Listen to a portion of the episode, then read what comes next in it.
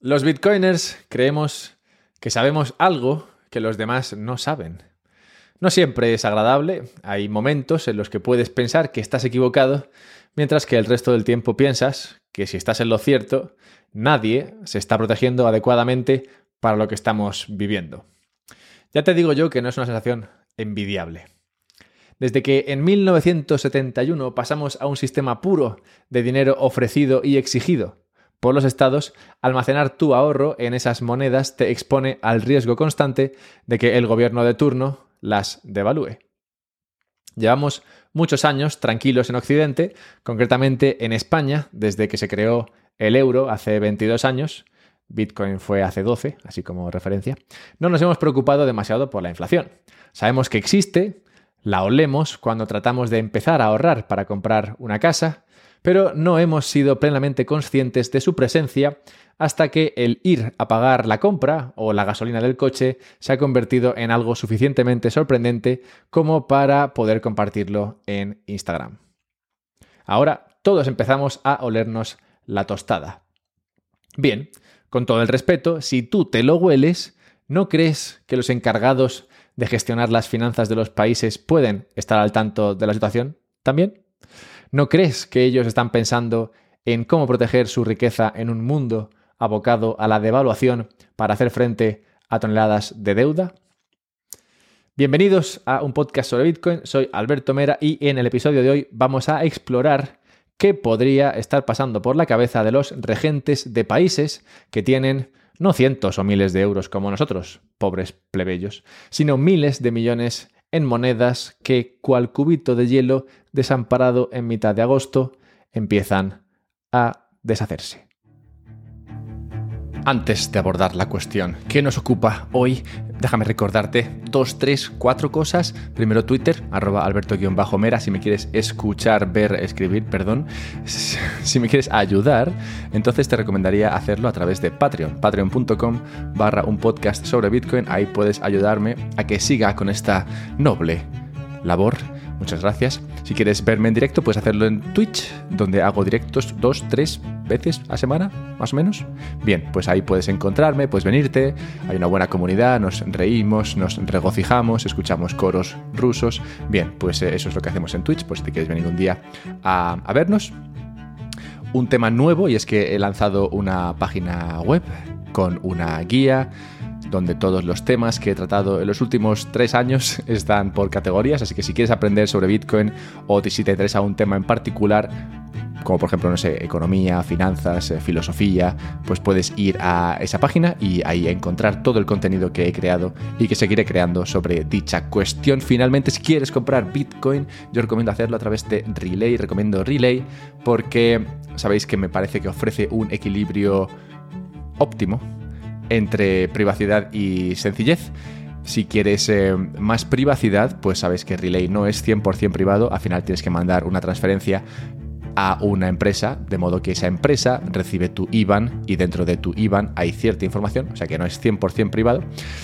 Y si quieres 100% privacidad, te recomendaría algo como BISC o HODL HODL, sistemas que son más complejos de usar y más difíciles para, digamos, eh, conseguir lo que estás buscando, que puede ser comprar Bitcoin. Total, que con Relay lo bueno que tienes es que no tienes una privacidad completa, tienes cierta privacidad y tienes bastante sencillez. Así que creo que por eso me parece un equilibrio fácil, óptimo para toda la familia. Así que por eso recomiendo Relay, pero que sepas que hay otras opciones que igual son más de tu gusto. Habiendo dicho esto, recordad que puedes encontrar en la descripción de este podcast enlaces a todo esto que acabo de comentar y también a los temas, bueno, digamos a las fuentes que uso para este, este análisis que viene a continuación. ¿A continuación cuándo? Bueno, pues a continuación ya mismo. Todo empezó con la ascensión de la familia Romanov al trono de lo que hoy llamamos Rusia. Pero como no quiero estar aquí tres horas, vamos a avanzar a 2014, momento en el que los que tomaron el poder de los que tomaron el poder de los Romanov decidieron anexionarse Crimea, una región de Ucrania. En este momento, muchos en Europa y decididamente muchos en Estados Unidos se empezaron a preocupar por la situación de Rusia. ¿Y si Rusia se pone chunga? ¿Y si le da por anexionarse más territorio? ¿Qué podemos hacer contra ellos? Esas discusiones seguro tuvieron un cariz muy distinto en Europa que en América. Estados Unidos tiene la ventaja de que se autogestiona genialmente la cuestión de la energía. Tienen un mercado mucho menos regulado que en Europa y, al menos por el momento, no están sometidos a las imposiciones socialistas bien pensantes que limitan el crecimiento energético en Europa. Así, mientras que Estados Unidos abogaba porque Europa Occidental se desvinculase, aunque fuera un poquito, de la energía rusa por si venían mal dadas, los europeos hicieron oídos sordos y redoblaron sus importaciones de energía rusa al tiempo que eliminaban inversiones en energía estable local. Entendamos estable como energía que funciona todo el tiempo, no solo cuando le da el aire, literalmente. Recapitulamos cómo está la relación energética entre Rusia y Europa recapitulemos, sí. Europa produce 3,6 millones de barriles de petróleo al día, pero usa 15 millones diariamente. También produce 230.000 millones de metros cúbicos de gas natural y usa 560.000 millones. Finalmente, también necesita 950 millones de toneladas, una tonelada son mil kilos, de carbón y produce la mitad. Rusia, por su parte, produce 11 millones de petróleo al día, pero solo usa 3 millones. 700.000 millones de metros cúbicos de gas, pero usa alrededor de la mitad y mina 800 millones de toneladas de carbón al año, de las que necesita unos 300 millones. Dos cositas de estas cifras. Primero, Europa Occidental es claramente deficitaria en energía y tiene que buscarse la vida para encontrarla y la vida suele llevarnos a Rusia. Y segundo, no sé a ti, pero a mí me parecen unas cifras increíblemente elevadas las que necesitamos no solo para mantenernos como estamos, que no sería lo ideal.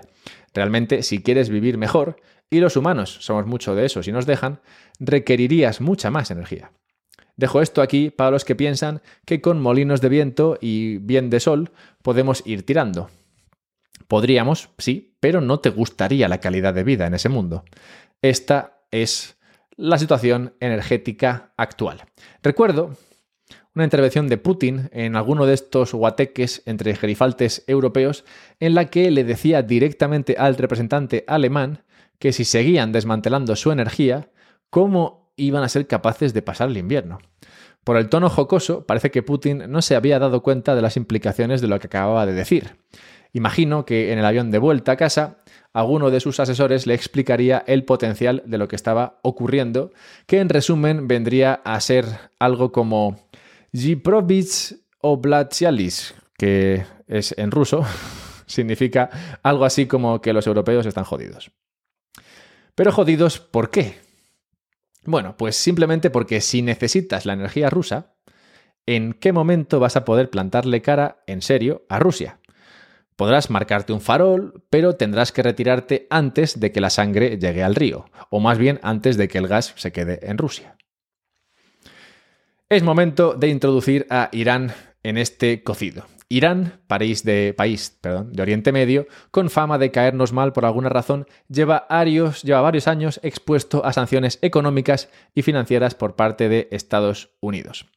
No sé exactamente qué es lo que hizo Irán, lo que sé es que su relación con Estados Unidos no es ideal, y este, para demostrar su descontento, sin ponerse a tirar misiles, lo que decidió hacer fue imponer una serie de sanciones sobre Irán, sus bancos, exportadores y demás agentes económicos. ¿De qué va el rollo este de las sanciones? Es una cuestión, déjame decirte, apasionante. Como sabéis, tenemos un sistema financiero bastante interrelacionado. Para que el comercio fluya, hemos creado mecanismos que facilitan las interacciones entre bancos de distintos países, hay mercados líquidos de divisas que permiten cambiar entre unas y otras, sistemas como SWIFT que permiten liquidar operaciones en un día y demás cosas chulísimas. Como subproducto de todo este comercio existe lo que se llaman reservas, que son, digamos, los ahorros de un país. La gestión de dichas reservas requiere de departamentos enteros que tomen decisiones sobre qué hacer con ellas. Es muy parecido, extremadamente parecido, a lo que tú haces con tus ahorros. Te sientas ahí, solo, o con tu pareja, y empezáis a contar el dinero que tenéis. Luego, una vez que tenéis la cifra clara, hay que decidir qué hacer con ello. Lo normal es que no se haga nada y por eso hay tanta gente con euros en el banco muertos de asco perdiendo valor debido a la inflación, pero en contadas ocasiones sí que se toman decisiones. Vamos a ponerlo en un fondito, por ejemplo, vamos a comprar una casa, vamos a ponerlo en un instrumento multidivisa que nos proteja de la posible devaluación de nuestra moneda. Decisiones. De todas estas, esta última la del instrumento multidivisa claramente será una que la gran mayoría aquí presente jamás se plantearía. Pero el hacedor de cuentas de un país como Irán sí que tiene que plantearse muy mucho esa posibilidad. Al final, tú ahorras en euros, si estás en Europa. Y te da igual el cambio de divisa, la inflación, la confiscación, o sea, todo esto está, como diría aquel, por debajo de tu nivel. Pero no para el hacedor de cuentas iraní, que confía tanto en la solidez de su divisa como confío yo en las energías renovables. Así pues, él, estamos en Irán, así que sí, seguramente es él, decidirá guardar las reservas de Irán, sus ahorros, por así decirlo, en otras divisas, en las más sólidas y confiables. Esto es en dólar, mayormente, y en euro. Como esto es así, y se cumple para todos los países en el globo, algún americano pensó que podría ser un buen plan, un planazo, atacar esas reservas en lugar de atacar a los soldados enemigos en caso de conflicto. Al fin y al cabo, los bancos no disparan de vuelta. Francamente, dudo que esta idea tuviese demasiada oposición. Yo la veo bastante bien. Así, desde hace años, hay dos departamentos en Estados Unidos, creo que dependientes uno de la Secretaría de Estado y otro de la Secretaría del Tesoro, que se dedican a esto. Ahí están, por ejemplo, Joe y Hannah decidiendo cómo van a dar por saco a algún país que ha entrado en la lista de países no gratos para Estados Unidos. Dentro del archivo Arsenal de sanciones posibles, se encuentran un montón de opciones que Joe y Hannah tienen a su disposición para ir probando a ver si alguna funciona. ¿Funciona para qué exactamente? Esta parte también es graciosa. En la guerra de antes, si el rey enemigo venía por ti, o bien te lo cargabas, finalizando así las hostilidades del tirón, o te cargabas a suficiente gente para que alguien cercano al rey enemigo se lo cargase y te llamase para negociar. Este tipo de guerra es bastante sucia, lleva a muertos, queda fatal en las noticias y de hecho te puede perjudicar en las próximas elecciones, la pesadilla de cualquier político. Así que no, Mejor lo de la guerra económica. Este tipo de guerra lo que persigue es que el pueblo del rey malo acabe tan harto y empobrecido, gracias a las sanciones de Joe y Hannah, que se levante en armas y saque al rey malo o se lo cargue directamente. Es igual. Así que cuando valoramos si las sanciones funcionan, lo que hay que tener en cuenta es si han servido para calentar tanto al personal que la actitud que se pretendía cambiar haya efectivamente cambiado. En el caso ruso, por ejemplo, las sanciones vienen a atacar a los oligarcas con la idea de que, oye, si los oligarcas dejan de ganar dinero, en algún momento se van a enfadar, van a coger el teléfono y van a decirle, oye, Putin, ¿de qué vas? Bien, pero volviendo al caso de Irán, como digo, Irán estaría haciendo algo que no satisfacía a Estados Unidos y empezaron a tirar de sanciones. Allá por el 2018-2019, Joe y Hannah, explorando las opciones que tenían a su alcance, llegaron a un archivo llamado Swift y pensaron que sería buen plan usarlo para ver qué tipo de sanciones podían caer por ahí. Así, Estados Unidos decidió que los bancos iraníes no tendrían acceso al sistema SWIFT de pagos entre bancos y sumaron esta sanción a lo que ya tenían. En el caso de Afganistán, también nos encontramos con la imposición de sanciones al acceder los talibanes al gobierno de la región. Sanciones y más sanciones, básicamente. En este caso, los talibanes perdieron acceso a sus reservas, que estaban en dólares, y custodiadas por algún banco internacional, al que le dijeron que no devolviese ese dinero, se pongan como se pongan. Digamos que Joe y Hannah han tenido unos años de mucho trabajo. Esto de las sanciones, que suena tan limpito, luego en realidad puede ser tan feo como una guerra de las típicas. Las sanciones y la imposibilidad de acceder a las reservas de un país suelen acabar en episodios hiperinflacionarios que empobrecen a toda la población del país. Por otra parte, volver a la situación previa a las sanciones tampoco es tarea fácil. Como es normal en estos casos, el departamento de guerra se encarga de atacar y conseguir el objetivo. Una vez conseguido, pues a otra cosa mariposa y allá se apañen. Como explica muy bien la película de La Guerra de Wilson, creo que se llama así, y que podéis ver. En el caso de las sanciones, lo que pasa es que al imponerlas se cercenan todas las relaciones entre bancos del país sancionado, comerciantes del país sancionado y el resto del planeta. Al levantar dichas sanciones, es decir, cuando dicen, vale, bien, ya, ya está, ya no nos queremos pelear contigo más, se levantan las sanciones, hay que reconstruir todas estas relaciones que se habían cercenado y hay que hacerlo una a una. Es decir, hay que convencer a los bancos extranjeros de que merece la pena volver a negociar con el país desancionado y demás. Demás significa que tienes que volver a crear un departamento que se encargue de hablar con esta gente que estaba en el país sancionado y que ahora ya no está sancionada, así que puedes volver a hablar con ellos.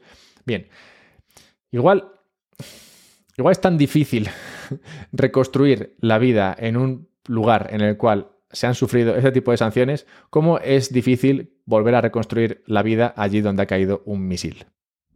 Igual hay menos muertos, pero la, capacidad de vida es bastante similar. Bien, atento a todo esto, estaba Putin, como no, bueno, Putin o alguno de sus asesores. No debe pasar desapercibido para ningún país con muchos ahorros y ganas de dar guerra, literal, el poder sancionador de Estados Unidos en el mundo en el que nos encontramos hoy. Pues como he dicho, estas sanciones no es que sean unilateralmente decididas por Estados Unidos, pero prácticamente. Es verdad que hay algunas que el resto del planeta no, no sigue, pero en su gran mayoría son así. De hecho, el sistema SWIFT está en Bélgica, o sea que dirías, bueno, esto depende de los belgas. No, en realidad depende de Estados Unidos. Bien, como está claro, el poder sancionado de Estados Unidos es obvio en este mundo en el que estamos. Así, en 2018, lo primero que hizo Rusia fue desprenderse de todos sus bonos americanos. Para que se entienda, cuando antes hablaba de los ahorros de los países y dónde ponerlos, el principal sitio donde se ponen es en bonos americanos, porque son extremadamente líquidos, ya que todo el mundo los quiere y todo el mundo los quiere porque son como dólares y a todo el mundo el dólar le parece una buena divisa. Comparando con lo que hay, sí, yo estaría de acuerdo, porque realmente las demás divisas no son tan sólidas como ha demostrado ser el dólar. Bien, pues Rusia, oliéndose que tener todos sus ahorros en bonos americanos podía ser un problema, se deshizo de todos ellos y empezó a acumular oro. ¿Por qué oro? Pues por el tema de las sanciones, que te lo estoy diciendo ya, por favor. Bien, si tú eres dado a mosquear a Estados Unidos, con razón o sin ella, y sabes que Estados Unidos puede congelar el acceso a las reservas que estén en el mercado internacional, te plantearás qué hacer con ellas para que esto no ocurra. Y el oro, amigos míos, lo puede guardar en un cajón, lo puedes guardar en un cajón y ahí no te lo toca nadie. De los 600.000 millones en reservas que tenía Rusia antes de meterse en este marrón, entre 150.000 y 200.000 millones los tenía en oro. Esta cifra es importante por lo que viene después. Se sospecha que es incluso más de esos 150 o 200.000 millones. Como comenté en el podcast que hice sobre España y el oro, un podcast de hace unos meses, la difícil verificación de las reservas de oro hace que muchos piensen que tanto Rusia como especialmente China podrían tener en realidad mucho más oro del que supuestamente tienen. Hay voces que opinan que Estados Unidos igual podía haberse guardado alguna de esas sanciones que ha ido imponiendo a países mucho más inofensivos, guardárselo como una especie de as que jugarse si tenía que pelearse con alguien como Rusia, pero no lo hicieron, así que todo el mundo sabe que Estados Unidos puede quedarse con tus ahorros si no los tienes en activos reales como petróleo, oro o Bitcoin. Bien, es hora de volver al tema de la energía para explicar por qué Gipropis o Blasialis. Bueno, lo de que Europa está jodida. Como decía, tú como país necesitas tener acceso a tus reservas perdón, necesitas tener acceso a tus reservas para tener acceso a tus ahorros y con ellos sostener el precio de tu divisa, entre otras cosas. Para ello, puedes tenerlo todo en oro, donde no te lo toca nadie, o puedes tenerlo en otras materias primas, como también ocurre en Rusia. Hay varias cosas que podría hacer Rusia para usar esas materias primas y seguir funcionando como si nada. Como explica Luke Gromen en un podcast que escuché recientemente y que dejaré en la descripción de este podcast. Ahí plantea Luke tres posibles escenarios que podría seguir Rusia. Escenario número uno. Yo, como Rusia, te sigo vendiendo la energía que necesitas. Europa la paga, pero la paga solamente en rublos. Es decir, que me pagas en rublos o no te vendo ni un poquito de gas, ni un poquito de petróleo, ni nada. En este caso, Europa tendría que vender euros para comprar rublos y con ellos pagar la factura de la luz. Esto sostendría el valor del rublo. Escenario número 2. Yo como Rusia te sigo vendiendo, pero me vas a pagar no en rublos ni en dólares, me vas a pagar en oro. Es decir, solo cojo lingotes, contantes y sonantes. Así que vas a tener que comprar oro, del que yo tengo un montón y no lo vendo, y pagarme por mi gas y petróleo. Gracias, porque al comprar oro estás subiendo su precio y mis reservas valen más. A tope. Escenario número 3. Me pagas en Bitcoin, champion, que es como se dice champion o campeón en ruso. Y a ver, que este caso no caerá, pero bueno, había que dejarlo, había que dejarlo aquí por si acaso, pero sí. Es un escenario posible, altamente improbable, pero posible. En todos estos escenarios, la situación de Rusia mejora enormemente ante el ataque sancionador de Estados Unidos. En un escenario, en el primero, obligo a Europa a comprar y sostener el valor de mi moneda. Y en otro, aumento el valor de mis reservas, que luego podría cambiar por lo que quiera. El del rublo, francamente, es el escenario más sencillo, porque el oro no es tan líquido. Quizá para solucionar ese problema del oro, lo que se podría hacer es una moneda digital estatal respaldada con oro, como ya se ha comentado alguna vez que podría hacer China. Sea como fuere, el secuestro energético en el que Europa se halla por voluntad propia podría permitir a Rusia mantener el ataque actual a Ucrania o a otros sitios indefinidamente. Lo comentado hasta el momento son hipótesis dentro de un escenario bélico en el que hay mucha información que desconocemos, pero las conclusiones nos sirven perfectamente para otro escenario nada bélico en el que las variables son perfectamente conocidas. El monetario. El escenario monetario que se plantea, para nada hipotéticamente, pues lo estamos, lo estamos viviendo, es uno en el que Occidente va a tener que devaluar su moneda para hacer frente por una parte a la ingente cantidad de deuda y por otra a los problemas derivados de la falta de materias primas y energía, situación que ya era mala antes de la movida rusa ucraniana. Como expliqué en el podcast que hice sobre cómo los estados reducen su deuda, el principal camino hacia la reducción de deuda es a través de la devaluación de la moneda, ya que cualquier otro camino, francamente, no te lleva a donde querrías, donde quieres llegar. Así, por meter a otro actor en el cocido para que quede bien rico, ¿qué estará pensando de todo esto China? China tiene 3 millones de millones en reservas, es decir, en ahorros. Recordemos que Rusia tiene una quinta parte, bueno, tenía acceso a una quinta parte de esas reservas. Y gran parte de ellas, las que tiene China, las tiene en instrumentos de dólar o euro. Es decir, las tiene en euros las tiene en dólar, las tiene en bonos americanos, bonos europeos, las tiene en el FMI, las tiene en bancos europeos y americanos, bien, pero las tiene en dólares y euros en varios sitios donde podrían ser congeladas o, o si yo estoy preocupado por la inflación con mis varios miles de euros de ahorro, ¿cómo de preocupado estará el hacedor de cuentas chino con sus 3 millones de millones? ¿Y qué estará pensando hacer con ellas para que su valor no se devalúe entre un 5 y un 10% al año? Pues no sé decirte, pero igual están pensando en los mismos escenarios que se le plantean a Rusia. Esto es, cambiarse del sistema dólar a otro en el cual tu dinero, tus reservas, tus ahorros no estén al alcance de evaluador o confiscador de quien sea que se enfade contigo. ¿Qué pasará? Pues no lo sé, pero lo veremos aquí, en un podcast sobre Bitcoin. Bien, habiendo hecho todo esto, si me quieres eh, comentar la situación ruso-ucraniana, china, bitcoinera, pues oye, dímelo, dímelo en Twitter, si te parece. Si quieres ayudarme a sacar adelante todo esto, puedes ayudarme a través de Patreon. Si quieres eh, ver esto en directo, vente a Twitch. Y si quieres comprar Bitcoin, hazlo con Relay. Y nada, pues eh, mírate los enlaces que están todos en la descripción, donde también están enlaces a mi página web nueva. Tengo una web nueva con una guía donde puedes ir aprendiendo poquito a poco los diferentes temas bitcoineros. Bien, total. Que espero que te guste. Si no te gusta, dímelo en Twitter. Bien, un abrazo.